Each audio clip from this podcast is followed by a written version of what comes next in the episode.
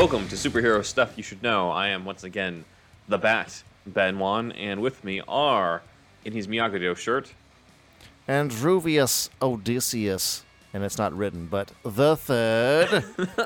I knew you were going to throw I'd- that in at some point. we have some jackass named Rodney.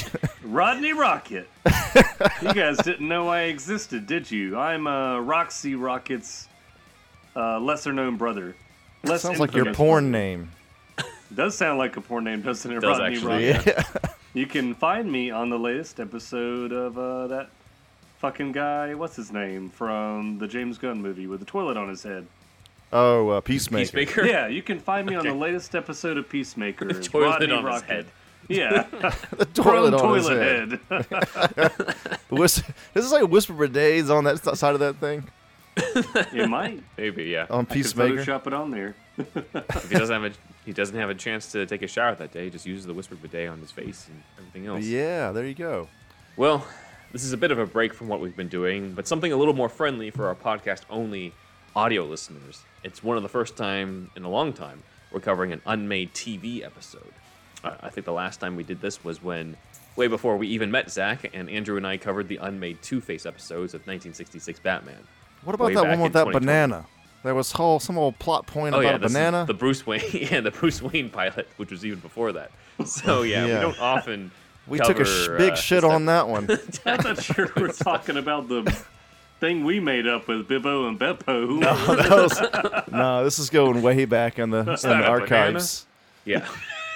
Some Bruce Wayne show. They had a whole section about a banana or some shit. Wow. Bruce Wayne eats a banana, leaves it on the floor.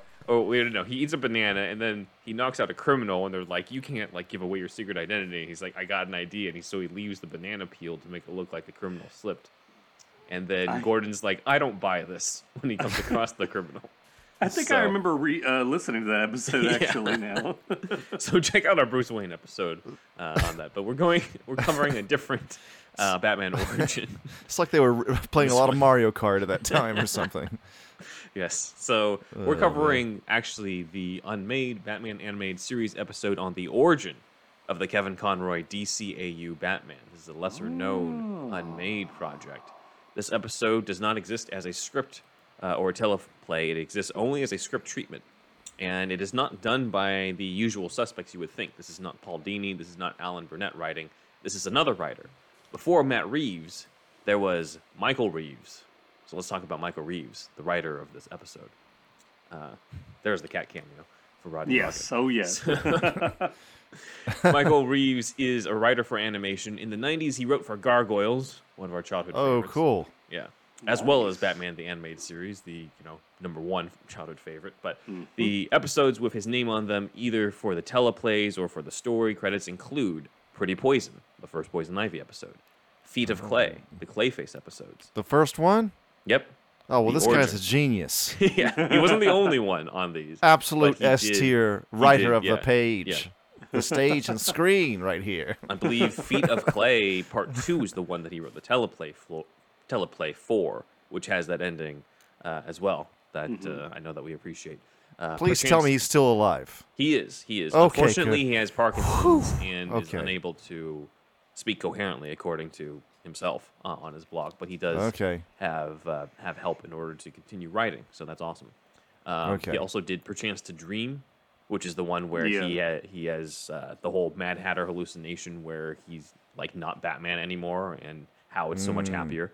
Uh, I am the Knight, which is one of my favorites, where Mm-hmm. Gordon gets shot and and Batman is sort of having his existential crisis. But of course, he also is one of the writers credited on Mask of the Phantasm, which, as of today, Robert Pattinson has been on the news this week for saying that he felt like Mask of the Phantasm and the upcoming The Batman have a similar take on the character, feeling like Bruce Wayne has chosen this, uh, or was chosen for this burden of being Batman.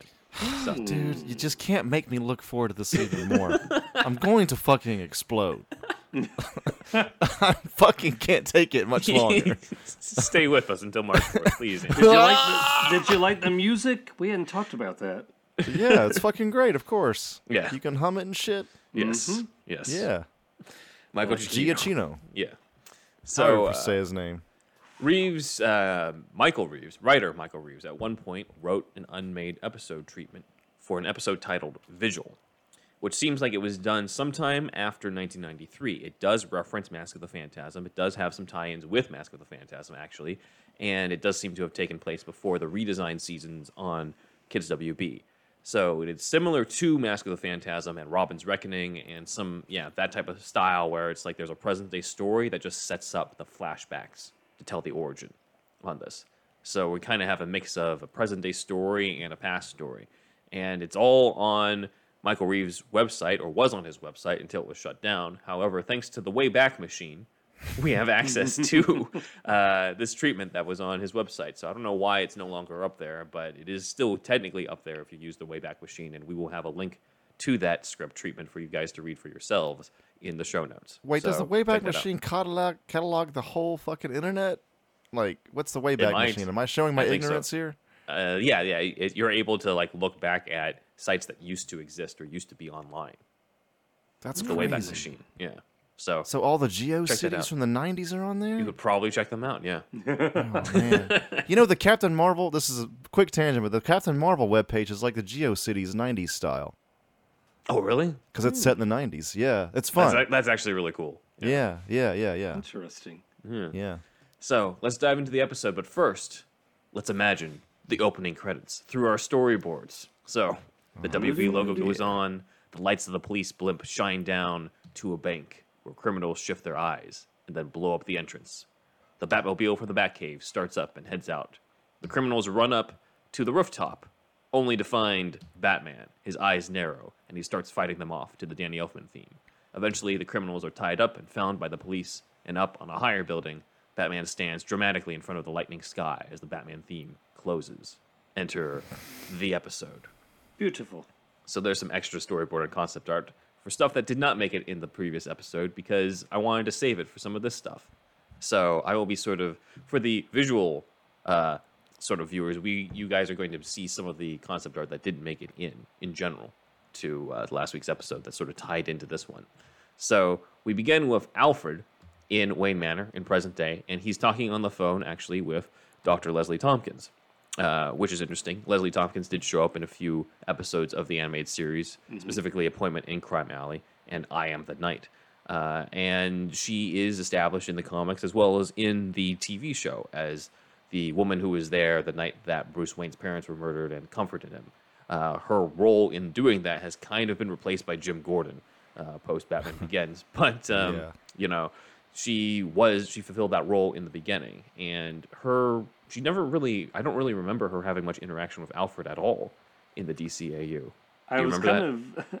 I actually got her mixed up with that other random lady that he went to the Poison Ivy spa with. Yeah, Was that Eternal. Youth? Yeah, Yeah. I At first, in my in my memory, I was thinking that was Leslie Tompkins, but yeah, that was just some rando Yeah. that uh, Alfred had on the side. some rando This he little side up with. piece. Yeah. I was Yeah. thinking. I was thinking, did they ever hook up? That's they're about the Seems same like age, Alfred right? and Leslie should hook up. I think. Yeah, yeah, Yeah. There's a romance in the comics, but doesn't seem like Okay. there is that in the animated series, and it doesn't seem like there's hints of that in the episode that Matt Reeves, I mean not Re- Matt Reeves, Michael Reaves wrote on this. Uh, so Leslie did Alfred's latest physical exam uh, for real, professionally, not like that's not a euphemism for anything. I know we just said that he should be in a relationship, um, but she did do his latest physical exam, and she brings up that while Alfred seems healthy and fit, he seems also emotionally run down, and so she the recommends best rest. prostate I've seen from a, He- ma- a young man your age. He's got more than a stiff upper lip. That's at this drawing at the fucking middle left here, the bottom. Madam, would you desist? So, uh, Leslie offers that she recently won a trip to Barbados, but she can't go. So she asks Alfred, "Would you like to go in my stead?" And so Alfred is very tempted to take a vacation. The guy probably deserves it if you think about it. Um, Alfred says that he's not. He doesn't feel like he's very important around Wayne Manor anymore outside of cleaning, because you know Bruce is off doing stuff, and you know he's kind of just doing the Batman thing. But Leslie, you know, is brings up like nonsense. You're an important part of Bruce's operation. So I guess we sort of start off with Alfred, kind of wanting a vacation, kind of wanting a break from doing all this type of stuff and, and you know pouring tea and doing fancy tricks like we're seeing here or doing random karate chop moves as you see in this other image here He's doing Cobra Cobra Kai here. Cobra Kai Alfred. strike first master bruce He was Kreese's teacher, bro. yes But Kreese became, you know, it was like, it was, Yeah. went to the dark side on his own. leave us Not comment Alfred's if fault. you, if you want a cobra kai karate kid deep dive Look, Ben and I are dying to talk about it. we just can't wait. All right. So, so back to this. We're, we've set up Alfred's uh, situation here. He could use a vacation, and he's going to want one even more because in the Batcave, the Batmobile drives in and is barely able to stay on the road. And Alfred's like, "Oh my God, he's drunk." No, he's not drunk, but he- he's clearly he's clearly not well because the Batmobile crashes against the wall, and Alfred runs to it, knowing something's wrong. And he, you know, the Batmobile opens, and a sick Batman steps out or is dragged out by Alfred, and he only says one word: "Poison." Batman has Oh. been poisoned. Nice, So- nice. Alfred brings the poisoned Batman to the sick bay and tells Leslie, you know, what's going on. Bruce is back. He's been poisoned. Leslie wants to help, but she doesn't know what antidote to recommend to Alfred unless she actually examines him.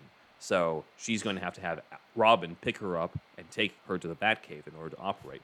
But in the meantime, she tells Alfred to keep him conscious, saying, quote, don't let him pass out. If he does, he'll never wake up. So, this is the vigil of the episode is hmm. Alfred standing over Bruce and trying to keep him alive.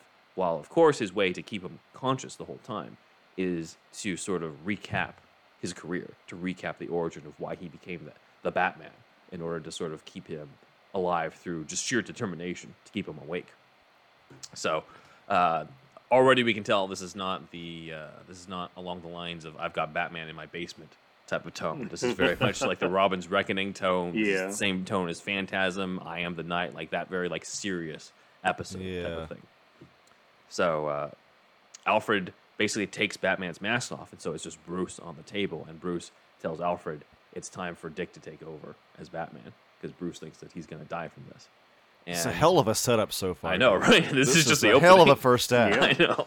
Yeah. Um, and Alfred, you know, brings up that he's been through worse, and he's like, "Remember, you made a vow." And then that takes us to a flashback to Crime Alley to see the Waynes get killed again. Okay, no, we're not going to see that. Oh my Uh, God, I it's kids not. television, yeah. Remember, it was not seen or made fun of as much in the '90s. For That's having true. Been overdone. It is That's now. So yeah, don't worry. We don't get to see the Waynes killed again, but we do get to see the aftermath in Crime Alley as the police investigate the crime scene there, and young Bruce is in the arms of young Leslie Tompkins, as shown in the newspaper in uh, Appointment in Crime Alley, the episode Appointment in Crime Alley. Alfred is there as well to take care of the boy, and it says, quote, We see the boy look up, eyes now dry of tears, his grief replaced by a look of determination, somehow unsettling in one so young. Great description by Reaves there.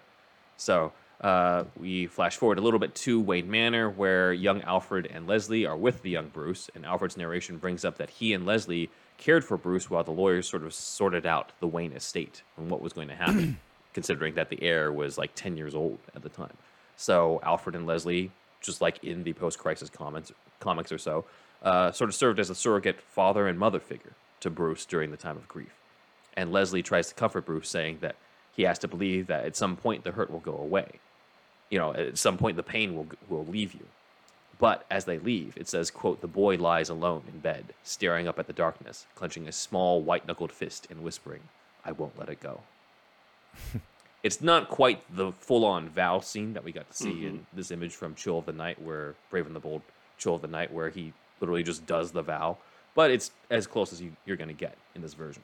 That's cool though. I mean, Yeah. it's yeah, it's fine. I think that's Yeah. a good, good little change. Yeah, yeah, very subtle version of that. Mm-hmm. So uh, we cut to years later when Bruce is 12 and Alfred attempts to get Bruce to come out of his room to play catch, but Bruce never answers because he's too busy studying his books with the titles Fundamentals of Criminal Psychopathology and Introduction to Law Enforcement.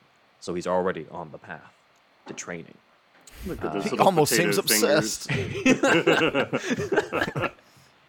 Yeah, we're looking at a comic panel here of Bruce just looking like a madman, just reading a book. Uh, uh, those little chubby little fingers up there too. yes. Uh, we then see a teenage Bruce working out with quote grim intensity, doing kips, press ups, etc. on the parallel bars, vaulting from there to a rope, which he climbs using only his hands. The salmon ladder, dude. This is where Berlanti got it. Using only his feet. That's what I was thinking. Oh yeah. Alfred narrates the quote There is a quote by your favorite philosopher which you made your motto at an early age. That which does not destroy me makes me stronger. The philosopher he's referring to, of course, is uh, Nietzsche, as I looked up. So uh, Alfred is witnessing the transformation, he's witnessing the training. And it also says that Alfred teaches Bruce how to fence in this, which. Oh, that's cool. See, we were Sort just of. talking about this in the Patreon. Yeah, yeah. So for those who are part of the Patreon, you guys got sort of a deeper dive into just Alfred specifically and the evolution of Alfred being kind of a badass or somebody who's able to fight. And so this sort of adds another element into that of like Alfred taught some sort of fight training to Bruce. And this Alfred, as we talked about in the Patreon, has a background as being a British spy, as shown in the Lion and the Unicorn episode. So uh, he does kind of have something, uh, some sort of skill in order to pass on to Bruce that he'll use as Batman. So that's pretty cool. Uh, so during this flashback, uh, Alfred is sort of talking to him about this, and in present day, uh, in downtown, Robin arrives to pick up Leslie at the clinic using the Bat Cycle. And as they head towards the Batcave, uh, you know, he's got her on the back of the motorcycle. It says, "quote A car full of gangsters shoot up a pursuing police car, careens around a corner, heading straight for them. It looks like a collision is inevitable as we fade out." End Act One. So that's the first commercial okay. break. Yeah. Forgive my noobness once again, but Leslie Tompkins is in the know. He knows. Yeah, she okay, knows yeah, Oh, yeah. who. It, it, it depends on which different continuities, but in this Okay. specific version, she does know that Bruce is Batman. It's Okay. I don't think it's it's pretty much uh, very strongly implied, at least from what I remember. I don't remember her dr- addressing him directly as Bruce in the animated series, but like you've got she knows that he's there to honor the deaths of the Waynes and that type of stuff in the show. You know when he shows up in Crime Alley to lay the flowers Yeah. on in Crime Alley and that stuff. So uh, that's kind of yeah, that's pretty much established uh, on there that she seems to know who he is. So here it's it's just flat out says, yeah, Leslie does know Bruce Wayne is Batman. She knows Dick is Robin, and she's there to help out. and Knows you know Alfred's part of it on this. Okay, So, cool. And one other yeah. thing, is it pretty? Is it pretty much canon that his favorite philosopher is Nietzsche? Or Um, I don't know. I don't from- But it does it does seem that he's quoted a lot in that. You know, the Okay. whole idea of, of like looking into the abyss and the, abyss looks back at you Mm-hmm. and that type of stuff. Um, I think uh, Kevin Conroy, when he did his live action debut in the Crisis on Infinite Earths scene, he quotes uh, Nietzsche's the whole like battle not with monsters, lest you become a monster. So Okay. like that's it's if anything, it's the most pervasive in BTAS. It's the most pervasive Okay. in Conroy's Okay. interpretation than it is Okay. in, in other stuff. Seems But, very dark and Batman-y. yeah, Yeah, exactly. for Yeah. sure. But uh, yeah, that's a good question. There is, I don't know if there's enough for its own separate episode on, on Batman and, and you know philosophy with Nietzsche specifically, but I don't know. I love these I'll just have to connections though. Like, like Yeah. in Superman episodes, like we cut.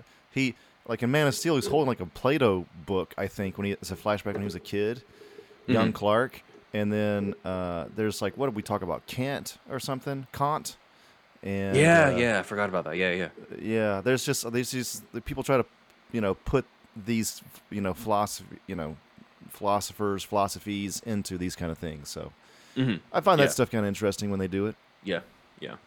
So we're at the act break, you know, the first commercial break, and the next time we do flashbacks, it's going to be stuff that happened after all his training. So I thought we might as well kind of do, you know, take a quick tangent into a little bit of the timeline the career of the Kevin Conroy Batman in terms of like what other training did he get outside of Alfred with the fencing and him just working out and obsessively reading books like a psychopath, like we saw in that one panel.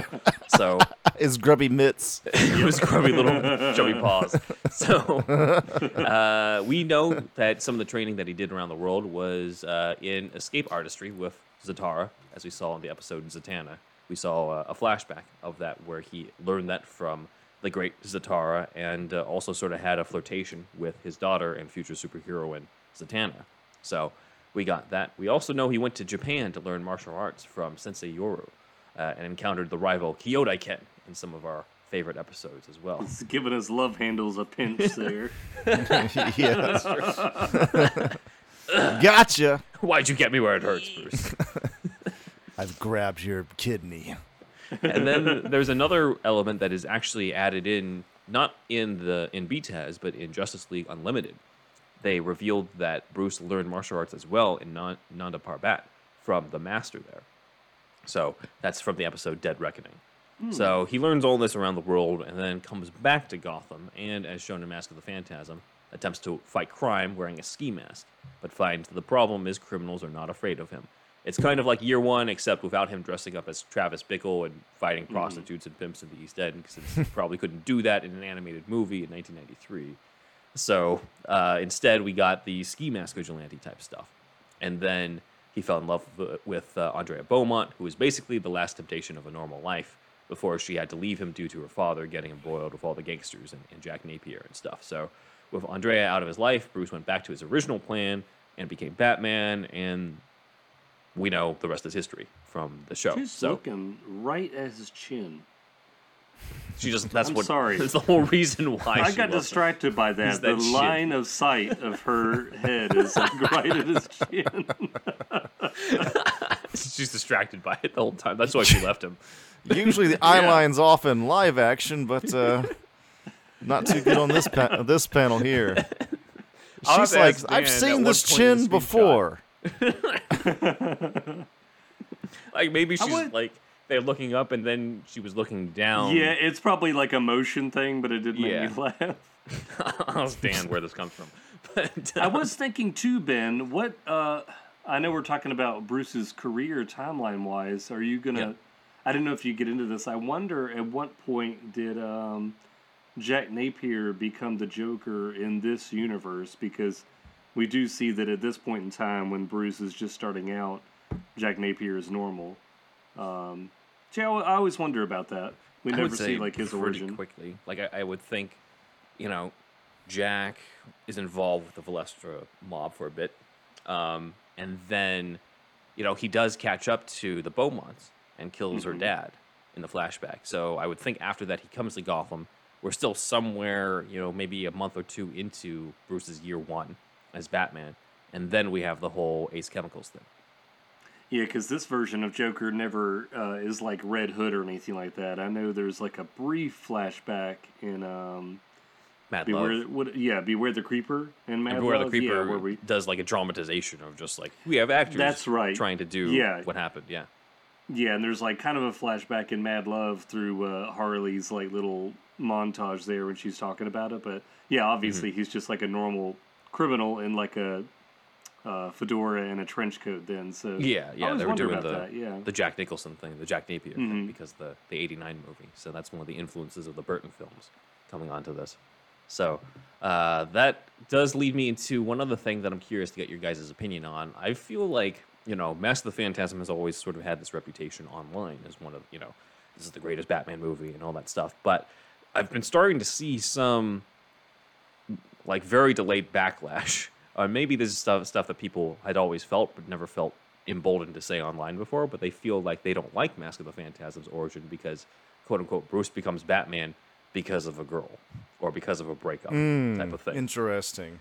and they don't really like that. And and I'm just like, okay, if you want to oversimplify it, then okay, you could say that. But to me, it's pretty clear.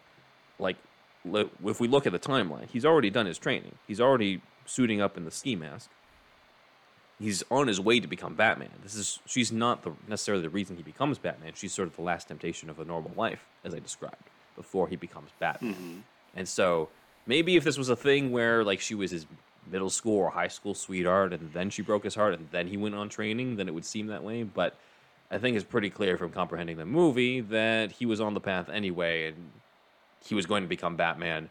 And this temptation, once that was away, he went back to his original plan. Not that he started to have a plan once uh, she left him. So that's my take on that. I don't know if you guys have heard that before on this. Sounds like a bunch of smooth brain talk to me. Anybody that's think, I don't know. I've never heard anybody say a negative word about it. I'm I'm kind of surprised. I never Yeah. think about it that way when I watch it. Like, well, Yeah. can't get my girl, so I'm just gonna go ahead and be a Batman. Yeah, I just don't. I don't think about it. I get it. it if that. there was, like, kind of an there was no- Yeah, exactly. Like if there was no death of the Waynes, it was literally just she broke up with me, and so I decided to fight crime. I'm like, okay, that would be weird. Yeah. To have no death of the Waynes and do that, but it's very clear for the movie what's going on. So, I don't know. Smooth brains, as Zach said. Bunch of smooth brains over there on the internet, on Twitter. Yes. You mainly saw that on Twitter, right? Yeah.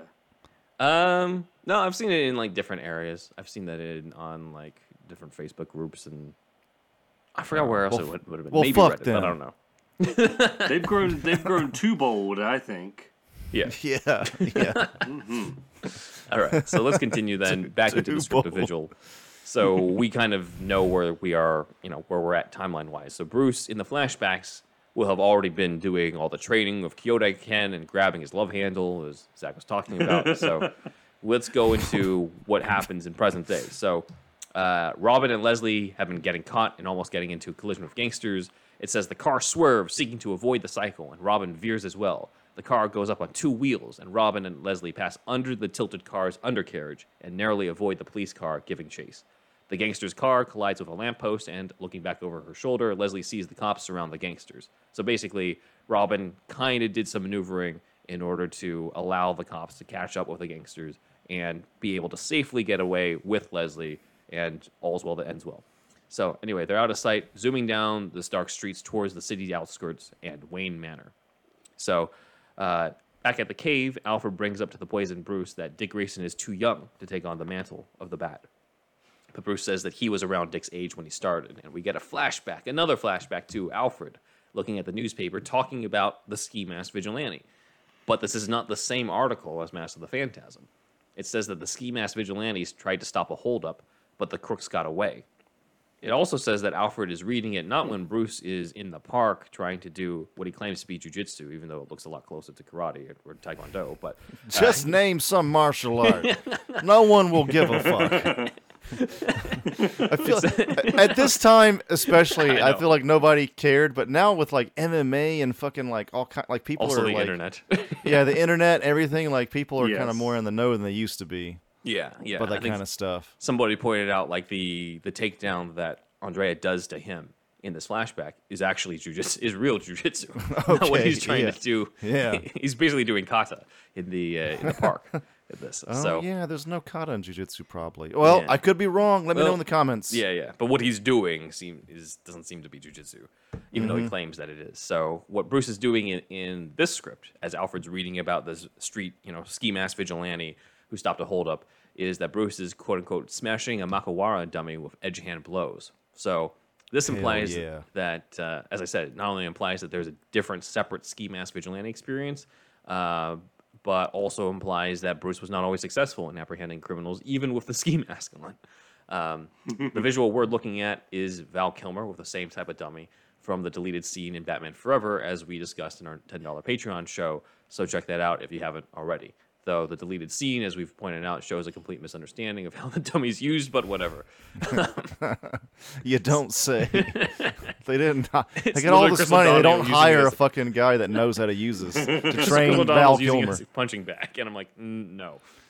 Oh yeah, it's not like spinning, right? It should spin. Yeah, well, he's not even like he's using it just to he's just doing this to it. Like, Yeah. Chris oh, O'Donnell, yeah. yeah. he's like Yeah. he taped up like a newspaper clipping of Two Face's picture on there, and he's punching it.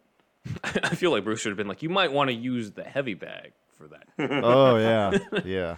yeah, and then and then Kilmer's kicking this with, you know, clearly could have done another take on the um, on the kick there, but whatever. Anyway, Oh yeah, that's right. yeah, the uh, yeah. So we've we we see Bruce training, and we don't really get to see a flashback of Andrea Beaumont. She's not really addressed in this episode at all, really. So I guess maybe they're just like, you know, you have to check out Mask of the Phantasm to get the full story. But it does say that Alfred acknowledges that Bruce lacked the fear to strike in the criminal heart. And then it cuts to a shot of bats coming out of a crevice. And Alfred narrates, quote, and then you found your destiny and your curse. And then the only what it seems reused scene for Mask of the Phantasm is this classic moment that I have the storyboards for here, where Alfred hands him the mask. Bruce looks at the cowl, dons it for the first time, then turns to Alfred, who then has the shocked expression on his face. So that was actually going to be repeated in this episode. However, we would have continued the scene after this happens. So it's in the, in Mask of the Phantasm, Batman just walks off and presumably you know goes off and goes into his first night out, right? In this one, we continue as Alfred follows Bruce down into the Batcave. So he goes down further and further and further into the cave, and uh, we're looking now at some concept art of the BTAS Batcave uh, that got saved for this episode. This comes from Batman: The Complete History by Les Daniels. And the Batcave here shows By kind of- Andrew Farago. well, No, not yeah, not that one. not him again. the Batcave here shows a tiny version of the Batmobile. We've got sort of this carport area here uh, for that. And I know last time I said there's not really a lot of concept art for the Batmobile outside of the one that we saw in the show, but we do see when I zoom in, kind of a '66 inspired Batmobile done for the concept art. Again, this is this is mainly for the Batcave, so I don't think they Oh, seriously yeah. considered the '66 Batmobile, but it is kind of cool once I zoom in to see, like, hey, wait a minute, that's the Dozier car. That's not the uh, Eagle Eye. car. So, yeah. So anyway, Reaves does describe- Juan over here. world's greatest detective. Yeah. Uh, so Reaves writes, "quote The look should suggest that they are just beginning to prepare the cave as a headquarters for Bruce. Stairs are roughly carved from rock, electric bulbs strung on wires, and Alfred overtakes Batman as the latter approaches the first version of the Batmobile, which is not the one we traditionally know. But as you might remember from the episode The Mechanic, the BTAS Batmobile was originally with the classic bat head battering ram in the front and looked like a very old school 1940s And I forgot all uh, about that. car. Yeah, it's from the episode The Mechanic, where Batman shows up with this car that is like run down. He's like, I need your help to uh, the mechanic Earl Cooper, and Earl Cooper is the one who creates the classic Mm-hmm. BTAS Batmobile that we know. Until Penguin takes it over and they basically No do the BTAS Hunchback version. in the animated series. there's, no Harold, no. No Harold. yeah. Yeah. Or Lucius making it because Lucius has no idea Bruce is Batman in, in this version. So uh, this is a scene with the Batmobile, and Alfred is talking to Batman about this, and Alfred is refusing to be an enabler to Batman. So we have this image here from Robin's Reckoning where Bruce is wearing the uh, the classic flashback suit. But Alfred brings up that he cannot stand by and let Bruce do this. He made a promise to watch over Bruce as a child, and now Bruce is an adult and he insists on endangering himself. So Alfred tenders his res- resignation. Hmm.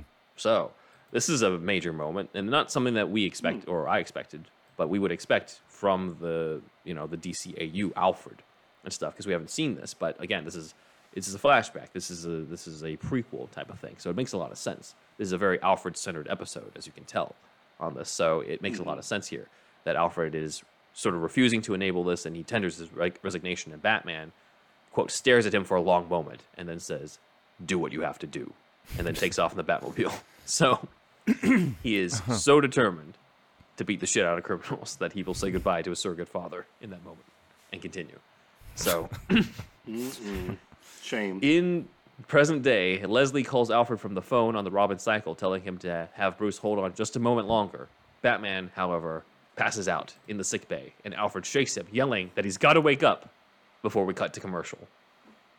Okay. And I think that's a good opportunity for us Ah, Damn. to cut to a commercial. Nice.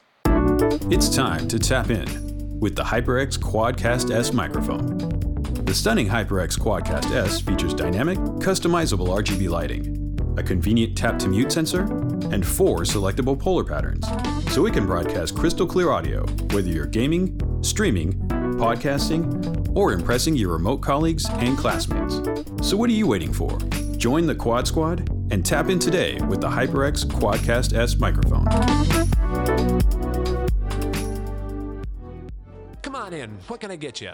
Sure, I've heard of Hair of the Dogcast. They're that podcast about video games and beer. From the latest gaming headlines to diving deep into the games of yesterday to sampling and reviewing craft beer from all over the world, Hair of the Dogcast is here for the gamer and beer lover in all of us. Available weekly on the Greenlit Podcast Network.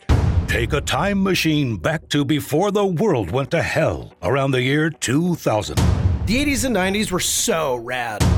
The movies, the music, the TV, the games that's what I want to talk about. If you're cool enough, Join us and listen to Less Than 2000, because that's all we talk about. Adam and Chad live less than 2000. Lord have mercy, y'all. Do you like hounds?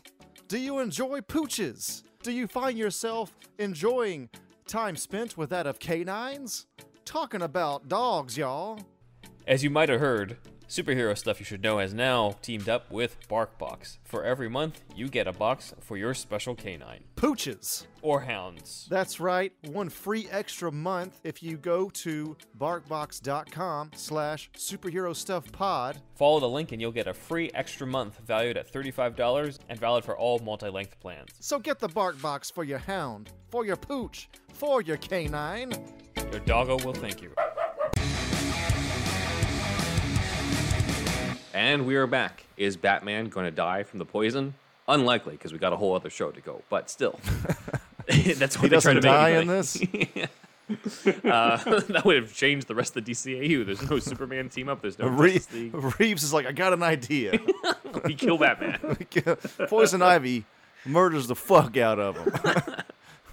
it is strange that there is no specification on who poisoned Batman. It just says that he was poisoned. Um, oh, I just assumed we were going to get to a Poison Ivy reveal. I would think so too, or Scarecrow, like either one. of Oh, those, or yeah, even one of the two. Yeah, Yeah, that's any, true, yeah. any of those. Uh, you would think that Batman's clue to Alfred would have been the name of the villain who poisoned him. Yeah. In which case, Alfred can just be like, "All right, let me just get the, the Scarecrow antidote or something." But maybe, honestly, maybe it's just just a just a hood. Maybe it's actually not any of the Rogues Gallery members. It was Baby Doll. Okay, yeah, I think so. Roxy Rocket or Yeah, whoever the fuck Roxy it is. Rocket. And Roxy Rocket wasn't even around at this point. I think she just showed up in the new adventures. In the new version, if I'm not mistaken. her So debut was I'm poisoning Batman. Baby Doll. Okay. Yeah. All right. Well, other than the speculation on who poisoned Batman, what do you guys think of this episode so far? I'll start with Rodney. Hmm. AKA Zach. I I do forgot his name. Like it. I did. I do like it. Um, I I don't know if I love it though. I feel like I Hmm. could have I could have seen maybe uh, a little bit of an action piece at the beginning of who poisoned Batman, or maybe Hmm. even it could be a mystery. Like you see something happening to Batman before all this starts, and uh, and you're going to continue with the episode, so I might hold off on this, but I will say like maybe I I would have liked some more flashbacks that are incorporating Alfred's relationship with Bruce, eh, since it seems to be a very Alfred centric episode where he's talking to Bruce to keep him from, uh, you know, going unconscious. I feel like maybe it could have been a little bit more, um, I guess, like of a tender moment where we see more flashbacks of of maybe Bruce when he's younger, and then you can get to the point where Alfred is. You see how the relationship changes when Bruce is an adult, and Alfred is having to confront him about his current choices. Very true. So, mm-hmm. yeah, I, I think those two things would be a, a good addition. But overall, this is an episode I would have loved to have seen as a kid because I, I mm-hmm. always like seeing the Robin's Reckoning episode and any origin stuff like that is cool to me. Yeah. Androvius. Yeah, I think it's funny you say that. I like I like origin stories too, but I feel like they're kind of polarizing. Some people like people love them or hate them. You know, like some directors, like what like what we found out is that they, you know, want to skip over the origin story because they don't give a fuck. You know, but then other other people want to go over it, and uh, yeah, I like I like the origin stories as well. As for this one, I'm liking it. Um, my main thing now is like I loved the the poison. Like I've been poisoned. He wrecks his car. Great mm. setup. But I mm-hmm. guess we'll get to it now. But like I need Batman and or Robin or somebody on the case of who poisoned him. Like, I know. We haven't gotten there yet, and I need to get there now. Well, okay. Unfortunately, there is no answer to that.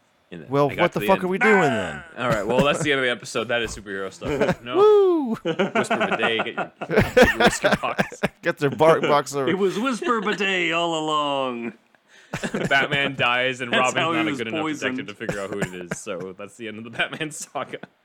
That's it. Bidet. So we have this we have this fucking intro and we don't address the fucking poison again. I think the poison is not. You know, it- it's one of those things where it's like it's not about the poison; it's about the relationship of Alfred and Batman. You know, like it's. I, I get it though. I think ideally, right, we start off with the action sequence that Zach is talking about, where it's like up him up against, you know, Scarecrow, and Scarecrow's got like a new toxin type of thing that'll like kill him, and that type of thing, and and then Batman still has to go forward and save somebody. Scarecrow inoculates him with the gas or poison, whoever it is, and then Batman's poisoned, and then we get to the whole thing where the Batmobile crashes and Alfred has to take care of him. Robin's on the case, brings Leslie over, and then Robin now has to encounter Scarecrow or something as Leslie's treating Batman, and then Batman now as well, of course. You know, I'm not giving any spoilers and saying that Batman's going to get cured of this.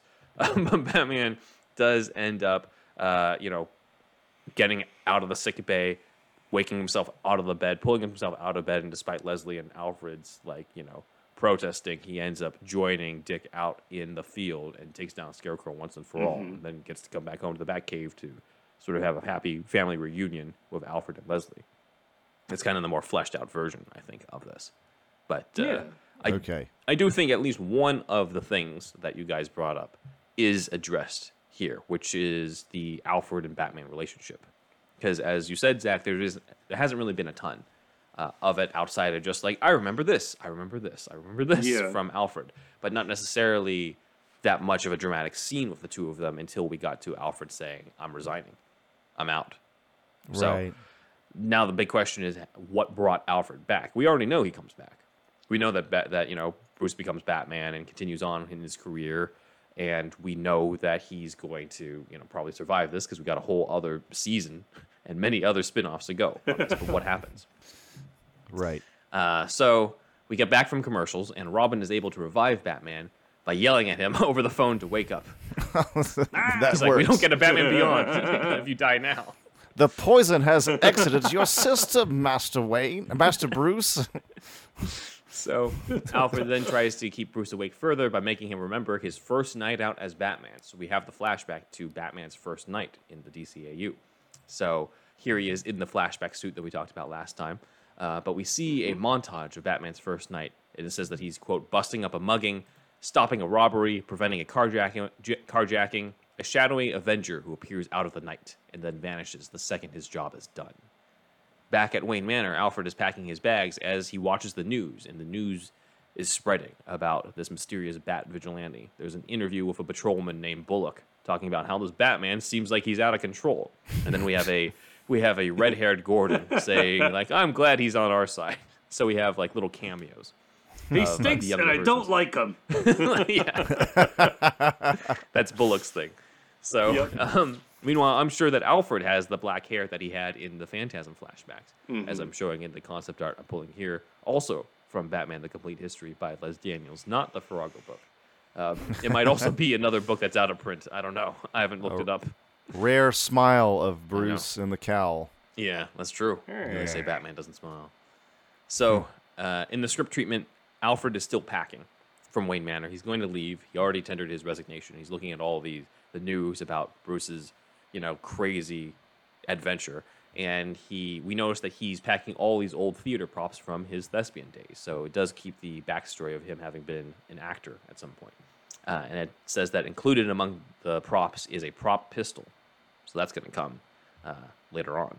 But we then cut to the next crime that Batman's going to stop, which is at a chemical plant where gangsters are knocking off a safe in the payroll office. Now, this is not identified as Ace Chemicals, and unfortunately, Zach, there's nothing in here about a criminal falling into a vat to become the Joker. So we'll just have to think that that happened. Either that happens another time, or Reaves didn't specify that this was going to happen. That maybe Jack Napier goes over to Europe or wherever the Beaumonts were hiding out, kills Carl Beaumont, comes back, becomes part of this chemical plant, just happens to be on Batman's first night out, and then just takes a dunk into the chemical vat. So who knows? It does say though that Batman Making the goes rounds them that first night. yeah. It says that he, quote, takes out the crooks one by one, swinging from catwalks over roiling vats of chemicals, sending batarangs flying. Ricocheting bullets, sparks, and flammable chemicals cause a fire to start. Fire alarms are tripped. So Batman's a little reckless in here. He started a fire uh, on this, but he's getting shit done. You know, it's his first night out. You know, Bill Bill took took down Falcone, uh, and that was still impressive. But this guy's doing like you know he's on his like twentieth crime to stop for that night. So Yeah. uh, back at Wayne Manor, Alfred sees footage of Batman uh, well, of the chemical plant and like you know the shadows of, of Batman and stuff being there. And it says, "quote Emotions war in Alfred's face, finally giving way to grim resolve as he opens one of the suitcases, taking something unseen from it, and then races out. I wonder what that is." So, Alfred races over towards the area as Batman chases the last remaining crook from the chemical plant in an alley, and the crook screams, "Who are you?" And Batman says, "Vengeance." Dun dun dun dun. Something in the way. So yeah, it does actually say vengeance in the script. Batman Is that Kurt. Cobain right there? yeah. so Batman punches the Kurt crook Cobain. as Alfred runs to the alley, seeing Batman bring his fist back to deliver the final blow. And to stop him, Alfred pulls out the prop pistol from his theater days and fires a blank in the air. Batman sees Alfred, who in the narration says, quote, It was all I needed to get your attention. The years of training and preparation were finally over, ended as they began, in an alley with the sound of a gun. Oh Very shit! poetic, yeah. So Batman goes to hmm. Alfred and asks, "Another lecture?" And Alfred shakes his head and brings up that he could never replace Thomas Wayne as his father. And Batman asks, "Then what are you, Alfred?" And Alfred responds, "What I have been all these years. I am the help." And Batman says, "Then help me to grieve." And the two embrace. And that's the end of the flashback. Damn. Yeah, I know, right? Michael Reaves just bringing Hmm. it. So we cut to Oh present man, day. stuff like this. You think about like when we watched BTAS when we were kids, we were watching poetry. I, I mean, know, this one wasn't made, but like the the ones that we did that were made that we did watch, it's like fuck, we were lucky little kids, weren't we? Mm-hmm. yeah, exactly. so we cut back to present day with the dying Batman as Alfred tells him that while he can't replace Thomas as his father, quote, you became someone that any man would be proud to have for a son. As he does this, he realizes that Bruce's heart has stopped. So we get the classic cliche cliched scene of he starts pounding on Batman's chest and doing CPR and yelling at Bruce to live. And finally, Batman opens his eyes and is revived enough just for Les- just in time for Leslie and Robin to arrive. Leslie examines says you are still poisoned. Get that shit checked. you aren't getting on this case. My God, Bruce.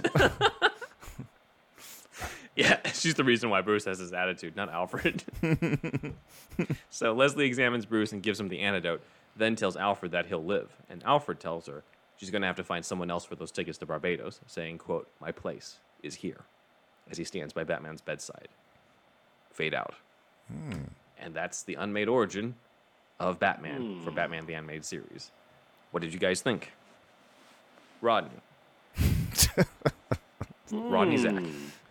Well, I will say Rodney that I, I, stand by what I already said about my thoughts. I do think that that was. It, I liked seeing Alfred uh, become part of the action within a flashback, so that was really cool to see. Uh, I, I like that part a lot, and um, I think that was a heartfelt moment that was included with them embracing and uh, you know him calling him uh, basically saying like anybody would be proud to have you as a son. All that stuff i think is really important. Uh, but i do stand by what i said earlier whereas there should have been some action uh, bookends to the episode that could also even if you didn't want to make it a mystery who the who the uh, villain was that poisoned it because I agree. Like in the end, it doesn't really matter. That's not the important part of the story. But I do think if you were, you know, a kid watching this, you would you kind of want to sandwich it with the uh, action on both ends uh, to kind of finish out the story, and um, then you got like the action with Robin in the middle. So I would still add that, and I, and I think I still Yeah. would add maybe a little bit more, one or two flashbacks quickly, maybe of Alfred with Bruce when he was like really young. Uh, Yeah. Maybe just so you could see their relationship change throughout Bruce's lifetime and then his career as Batman. But overall, it's a really cool episode. I think the only thing about it um, is that it seems to. I, I don't know if it's if I feel like it's stepping on the toes of Mask of the Phantasm, or if it really is fleshing it out, especially with that uh, reuse of the scene and addition to it. It's kind of cool, but also like I feel like you do get a lot of Batman's origin in Mask of the Phantasm, so Right. it's interesting. I like the focus on Alfred and his relationship with Bruce. So Mm-hmm. I don't know. Could still use a little punching up, but I did. I do like it and Yeah. all. It is a you know it only exists as the script treatment, so presumably there would have been more you oh, know Oh, okay, rewrites yeah. and additions to that type of stuff. But we're just judging it as it is. Yeah. Andruvius. Yeah, mm-hmm. so it yeah, it's less. I mean, there's Batman origin stuff in it, but all, a lot of that, what ninety percent of it or more, is from Mask of the Phantasm, right? A lot of the origin stuff. It's ma- well, I don't know. Anyway, it's mo- mainly more. It seems to be more about Alfred than it is about Batman's origin, which is cool. The way it ends is nice, very heartfelt. This would have been one of the better episodes, probably. I mean, if this is just a treatment, then it was hopefully on, only up from there, you know. So, uh, I mean, yeah, this is probably would have been one of the better ones. You probably shed a tear as a kid eating your Yeah. cereal, uh, Yes. You know, watching this shit, or as an adult, you know. So, oh yeah. Mhm. um, um, we were in the hands of the guy that wrote Feet of Clay, so Yeah. so there's that. But yeah, I don't know. I mean, there's not a whole lot to go on other than that. So I mean, I, I again, I wish that. I guess the. I thought the setup was so good, and we just, I you know, I guess the poison's just not that big of a deal after that. But Mhm. I get it. I mean, I get it now that I hear the whole thing. So, um, yeah, it's fine. It was good. Yeah. Would have been nice to have those bookends, but yeah, I think if they added that and they made this, then this this would definitely be one of our favorite ones. I think like it would be Mm-hmm. one of the S tier ones as opposed as we've joked about, as opposed to the A the A tiers uh, on this. The So, lowest of the low, the A. for BTAS, yeah. What'd you say, critters or something? Yeah, your- we, was we're, one of the worst we ones? We're going like. Go ahead. Oh, so Critters is, I think, uh, popularly the like least favorite episode of just about everybody. Yeah. It's definitely the weirdest one, but um, the one that another one that everybody dislikes is uh, I've got Batman in, in my basement. The one with the kids and the penguin. It's just uh, Yeah. it's kind of hokey, but I still like it. I've got Batman in my basement or Critters. Both. You like both? Yeah, I was expecting that. Okay. Yeah. oh man. So uh, yeah, that is the unmade Batman origin from Michael Reaves, and uh, that is superhero stuff you should know.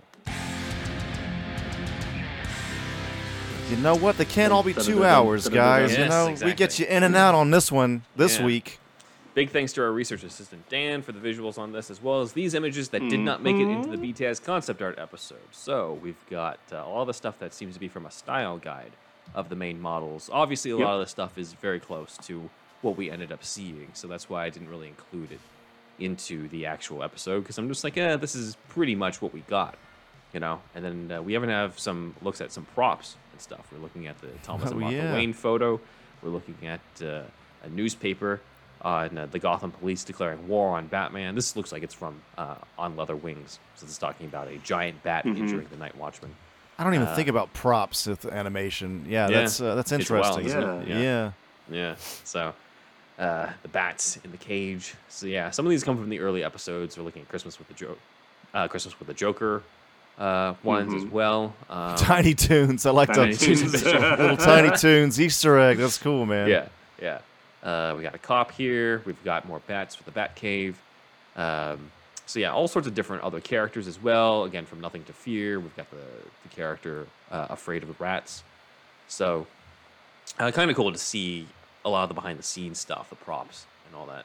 Uh, and then this Joker, uh, this Joker guy as well. so That's cool. uh, the Nothing to Fear skeleton. oh, that wouldn't have made it. yeah. I just feel it's too cool. It's No, too. it's in it's in it's in the movie. I mean, They did make the, it. the episode. Oh, yeah, it this is? nothing to fear. This is when he he Oh, tells. shit. This is when he says, you know, I am vengeance. I am the knight. I am Batman. oh to fuck! this I gotta do. skeleton. I gotta do a rewatch, guys. It's been years since I've seen some of HBO these. Max. Yeah, I know. Thank God. First HBO Max. Scarecrow episode. They have all the animated Batman shows. I'm like, Jesus, I would have killed for this as a kid. Instead of trying to trying to hunt down the DVDs for all this stuff, and I could just click it. You would have lost your mind. Just sat That's in funny, front of the yeah, sat in front of the computer all day, just watching each one. And so Ben Wan died. Child obituary. Oh man, that got dark. Anyway, Christmas with the Joker, Feet of Clay stuff. Uh, but yeah, a lot of style guide stuff uh, on this one. Thanks to Dan Nice. On this, Renee Montoya. nice, Um, nice. It's yeah. cool. Yeah. Uh, and we also have some other style guide stuff thanks to Logan Wood. Logan Wood sent us these from the style guide of Batman 89 with Oh, a lot of awesome. art by Jerry Ordway. Damn, the these Jack are Nicholson cool. Joker. Yeah, this looks like it comes from the um, comic adaptation, the art. You know, there it. wasn't was there a, there wasn't like a lot of promotional material with "Love That Joker" on it, was there? Not I that feel like that's- remember. Surprisingly, no. Yeah. That's like prime, you know, like uh, Yeah. Pickens or whatever. prime Pickens. There's a lot of different lines here on it. So you've Yeah. got like Jack's dead, my friend. You can call me Joker. Uh, you know, little song, little dance. Batman's head on a lance. Like that's oh all. yeah, these are That's here great. too. Yeah. Um, nice outfit. We've got his whole poem that he says to Vicky before he, you know, walks out of her apartment on the right here. Uh, we've got the giant pistol that he uses to shoot down the Batwing. So yeah, Yeah. all sorts of stuff. And These then, are of course, cool. where does he get those wonderful toys on the bottom? That's a good one. Love that Joker's like so good for a poster though, like a Mm-hmm. tagline. Yeah, Yeah. Yeah. So yeah. those are the post credits. If only I there was a would T-shirt extend that had it on it.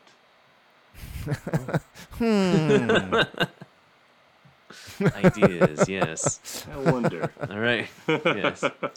I think now is time for the Joker's fireside chat. And it's that time again, kids, for another Joker's Fireside Chats. Hooey. Somebody's been writing a bunch. I've noticed this is a trend lately. We get long, long comments. Getting longer ones, yeah. Mm-hmm. That's all right. It's just more for me to talk. Look, we're here again, kiddies. Joker's fireside chat. Everybody settle down. Shut up, you in the back. All right. This one comes from Little Camden. Little Camden writes Dear Uncle Joker, excellent compilation of material in this video and in the concept art video. I've been conducting my own research regarding Warren Skaaren's contributions to the screenplay and found out some interesting bits that didn't survive in the final film or screenplay for that matter. I can confirm that at one point, the Joker, that's me, was going to be responsible for both the murder of the Graysons and the Waynes. They even wanted to add flashes of Batman recognizing Jack Napier before he dropped him into the chemicals, which has been a popular theory for years. There was also an attempt at explaining why Bruce Wayne doesn't have much of a record. He was said to have been doing his world traveling and would only occasionally return to Gotham City, only to leave due to the trauma he suffered. It's only now that he's Batman that keeps him from leaving again. Ooh, that was a long letter. I, some of you fell asleep in the back. Wake up! I'm awake. I'm like, What was that again? You got you're gonna have to repeat. Snap that. out of it. Snap out of it. Well, Thank you, Cam. and this was this was Thank you, responding to our video. Uh, yes, of rare storyboards and photos uh, from the Batman '89 deleted scenes. Yes, yes. So thank you, Camden, for that uh, for that comment. I'd be curious to see, um, you know, where you read uh, this stuff. I know that there is a Warren Skaaren interview uh, magazine scan online. It's been a while since I've reread it, so maybe it comes from there. I do think it would have been overkill if the Joker killed, you know, was responsible for both the murder of the Graysons and the murder of the Waynes in the same story. Yeah. I, just- I feel like it's it's one or the other. like it's it's Kill 'em it's all. coincidental as it is. Yeah. Uh, I do like the idea of the flashbacks of of, of uh, Batman recognizing Jack Napier before dropping him into the chemicals. In terms of just like, did he slip from you know, in terms of the glove stuff, or did Batman deliberately drop him, you know, because he recognized him? I you know that's kind of been a popular theory as um, as Camden's pointed out. And then there's also kind of this cool yeah. thing. Yeah, there's also this kind of cool thing here about the whole like Batman's the only thing keeping him in Gotham. The only way that he's able to stay there. So that's pretty cool. on this. So thank you very much, Camden. As you guys have noticed, the Fireside Thank Chat you. has now sort of expanded to uh, yeah to, has expanded to people who have been adding some more tidbits to our stuff. So Yeah, Uh, yeah. that means more reading for you, I'm afraid, Mr. Joker. So That's all right. all right, everybody, settle down. Here's another. Uh, this is uh, from Little Lisa Jackson. Uh, Little Lisa writes, "Dear Uncle Joker, your breath stinks." Thanks, Lisa. Here's something very interesting. Anton and Nigel couldn't work on Batman Returns because that ass Dick, I don't know, four letters, because that Dick, Jon Peters, convinced Anton Furst to sign an ironclad contract with Columbia Pictures after he took the helm in late 1989. Peters called first for Bat. Oh, excuse me. I gotta slow down. Peters promised him he could direct. Nigel. Peters promised him he could direct. Nigel was an employee of Furst, so when Burton called Furst for Batman Returns, Peters and Columbia said, Hell no! And Nigel couldn't do it either because he was an employee of Furst. So Burton called Bo Welch, the husband of Catherine O'Hara, co star of Beetlejuice. That was very informative, fact. little Lisa. Mm-hmm. yeah, thank you. Yes. Ben, have you heard this before? Not really. I mean, I I do think there is. I mean, I hadn't really looked into why Anton Furst was not brought back for Batman Returns before, but it does make a lot of sense that it would be for like legal or contractual reasons on something like that because the dude won an Oscar for the Gotham Right, in right. Batman '89. Yeah. So there's that part of it, and like even though I know Burton was like, no, we're just going to film this here as opposed to going to Pinewood again. Um, they could have Mm-hmm. easily like found some way to just ship that stuff back over to Burbank or something Right, like right, that. right. You know, like it, they, they would have found a way to, to keep it. So if it's because of this, I'm just like, all right, I, I haven't heard this before. I'd have to sort of look more into it, but I buy it. You know, I buy that it was some weird contractual reason why he wasn't back because of the fact that like his his claim to fame, he won the Oscars is the big thing that that they wanted for the the first movie. So to sort of get rid of that had to have been some other reason. It couldn't have just been, you know, like it, it's it's such a big part of '89. Either this was said in an interview somewhere, Mm-hmm. or our listeners are insiders. Yes, Thank you So- for Hmm. leaking info to yes, us. Yes, indeed. uh, and then we have one more for the fireside chat, which is a lot shorter of a note, by the way, Mr. Joker. But it's a shorter note that actually came through to goodness. us uh, in the contact form for our website from Rick. All right. and here, kiddies, is our last letter. I can see your eyes glazing over. Either you're getting tired, or maybe that's the gas kicking in. Who knows? So, this is from little Rick A. Rick A. from Gotham City writes Dear Uncle Joker, hey guys, check out this Batman 89 storyboard for a knock. I think that's supposed to be Knox crash yeah. scene on eBay. Big fan of your content, especially the Joker fireside chats. Especially Batman related 19 especially Batman related 1989 specifically. Much kudos to you all. Thank you, What if- Rick A. Thank, thank you, Rick. Hey, what if somebody, what if there's listeners out there that skip to this part? That'd be crazy, man. Fuck that They're concept sa- they're, design. I want to hear that jackass speaking a fucking Joker accent. Amazing. oh shit, man. Thanks, Rick, for this. I hadn't seen this before, but yeah, Yes. this uh, It is cool. Knox's car is really fucked up. Look at that. Yeah, I saw this is being sold on eBay, man. like I, or it was. I, I, I looked at that. What was it like, three hundred bucks or something? It wasn't too too insane, but Yeah, I wasn't gonna buy it either at the same wasn't, time. no. Just put having it in a slide is enough. I think for me. Yeah. Putting it on the show. We have I honored it. want to, yeah. So yeah, thank you, Rick A, and thank you, Joker, for this fireside chat. And that was Uncle Joker's Fireside Chats. Superhero Stuff You Should Know is a part of the HyperX Podcast Network. HyperX is our sponsor and the maker of the acclaimed Quadcast and Quadcast S microphones.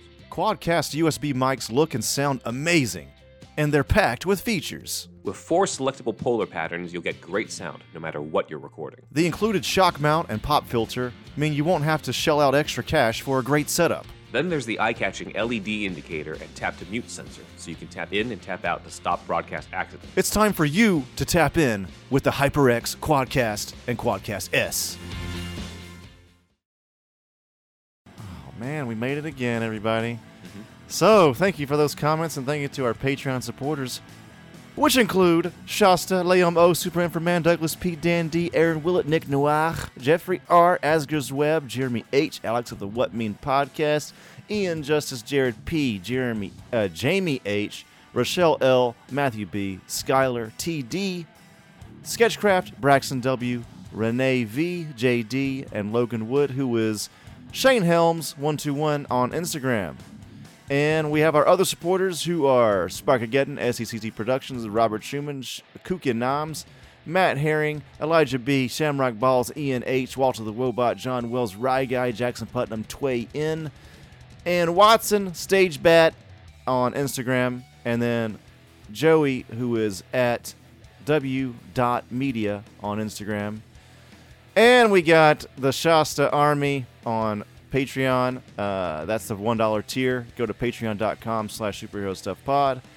And that's the $1 tier. We also have the $5 tier. That's a whole other show. We brought it up a couple times already in this episode. Uh, that's a that's a whole other show. More content from us and more deep dives and some review stuff and um, a tiny bit of shooting the shit, but we mostly stay on target. Ben, why do you got to do so many tangents, man? anyway, cancel cancel anytime. It's a five dollar tier tier. It's a it's it's about a dollar an episode or, or under a dollar actually probably. Um, uh, so yeah, Yeah. my math ain't too good. Um, anyway, we're also we're also doing a countdown to the Batman type of thing. So, comic book history stuff, stuff that's related to the upcoming Batman movie, that stuff is being done in the Patreon, so that we can continue doing the unmade concept art, and unmade movie, unmade TV episode type stuff here for the main show. Okay, yeah. Dude, after studying Japanese after college, my, my math, by the way, went fucking way down, and my language sector in my brain is still good. Anyway, join the $10 tier, uh, monthly mo- uh, a live show. That gives you the uh, $1 and $5 tier benefits, but it also lets you join the monthly meetup. That's where you can interact with us, shoot the shit, and we go over a normally a Batman related topic all together. And uh, yeah, um, please join that. And then uh, the re- we we've made it to this part, my favorite part, superhero stuff pod merch on superhousepod.redbubble.com and superhero stuff pod.threadless.com. And if you can see, do we have the fucking uh, clip here? Yeah, here we go. Look at him. We made it, guys. I contacted Stefan. He came through. We have the new art up. Now you can get your Ben Man, your Indeed Wizard, and your Jocula, Or let's just say Dracula. Zacula. Your Zacula art on these stores. All Now it right. looks like Zack Dear of lipstick. God. I am that white in real life. Fingernails that long too. He looks a little too tan, man, for you. I can't believe it's finally arrived. We're here. So, uh, Zacula, you've made it. It's only taken this long. It took a year and a I'd half. like to make a speech. No. you make a speech, then we play the uh, the uh, walk off music or whatever as Yeah. soon as you start talking. yeah. Dun, dun, dun. Get the hook. okay. Uh, just like uh, Alex of the What Mean Podcast did last week, uh, please send us some audio to superhousepodcast at gmail.com. It doesn't have to be wh- exactly what he did, it can be really anything. Generally, in other shows, like um, Astonishing Legends is a good example. Astonishing Legends is a good like not conspiracy theory, but like um, cryptids and like high strangeness, that like that kind of podcast.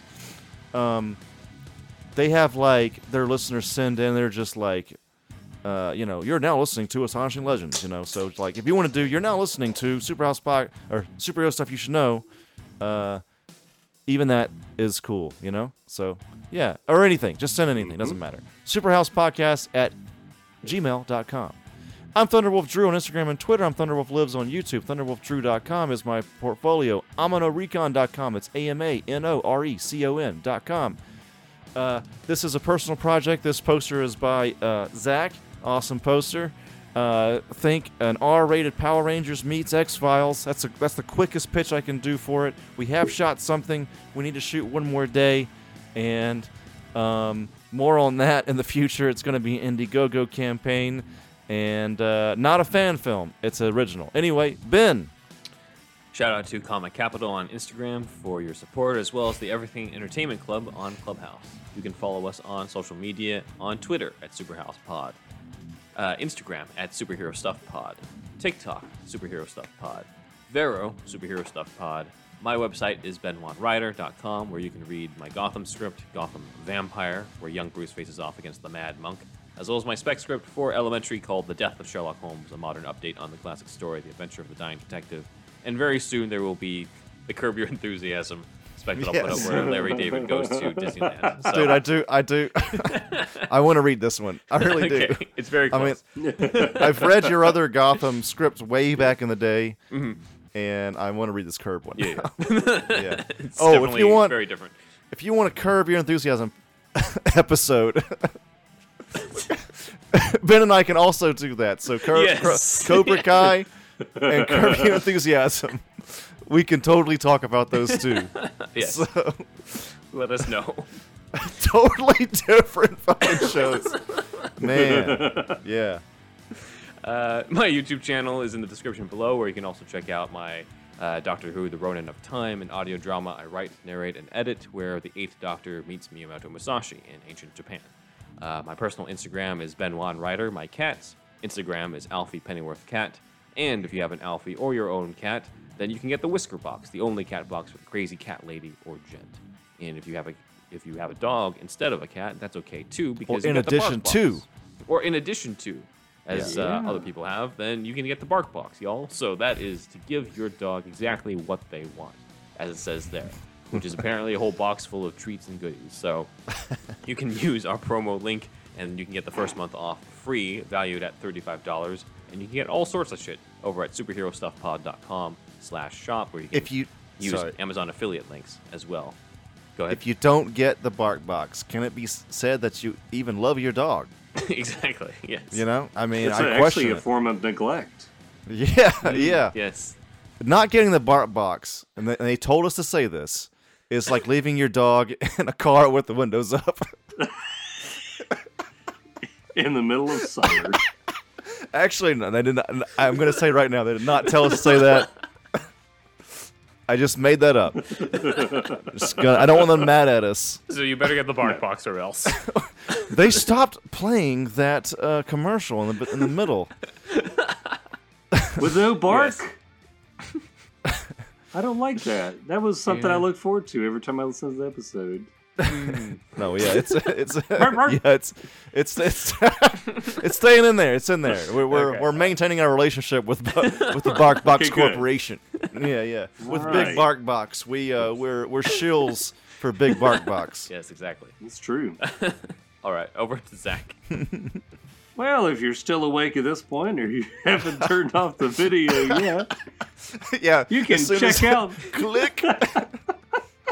You can check Oh, out my box. artwork. Fuck Zach stuff. You know. They're like Barkbox. I'm I'm getting out of here. All I want to hear is that fucking bark, and I'm out of here. You can uh, you can check out my artwork. Just go to ZacharyJacksonBrownArt.com, like some of you have, and uh, had some people buy some T-shirts and some prints. The fans of the show, so that was pretty cool. And uh, you can also follow me on Instagram and TikTok, YouTube. I haven't done anything there in a while, but it's all Zachary Jackson Brown art. And uh, we did. I did actually have a fan, Ben, uh, ask if they could get the Batman that was on the um, our episode about the Batman '84 script. Was that it with Michael The Keaton? on Englehart there? one? The, The Englehart, Englehart the bloody script. Michael Yeah, somebody- Yeah. Yeah, somebody wants to get that tattooed on him, so that'll be pretty cool if that Oh, happens. Damn. Shit. Yeah, we can Damn. get All right. We'll Send put us a a picture picture. of it up. Yeah. Yeah. Send us a picture. We'll include it in the fireside chat. Mm-hmm. And uh, That'd that's it for crazy. me. Yeah. Awesome. Well, we would like for you to do us a favor. I want you to tell all your friends about us. Where you've been spending your nights?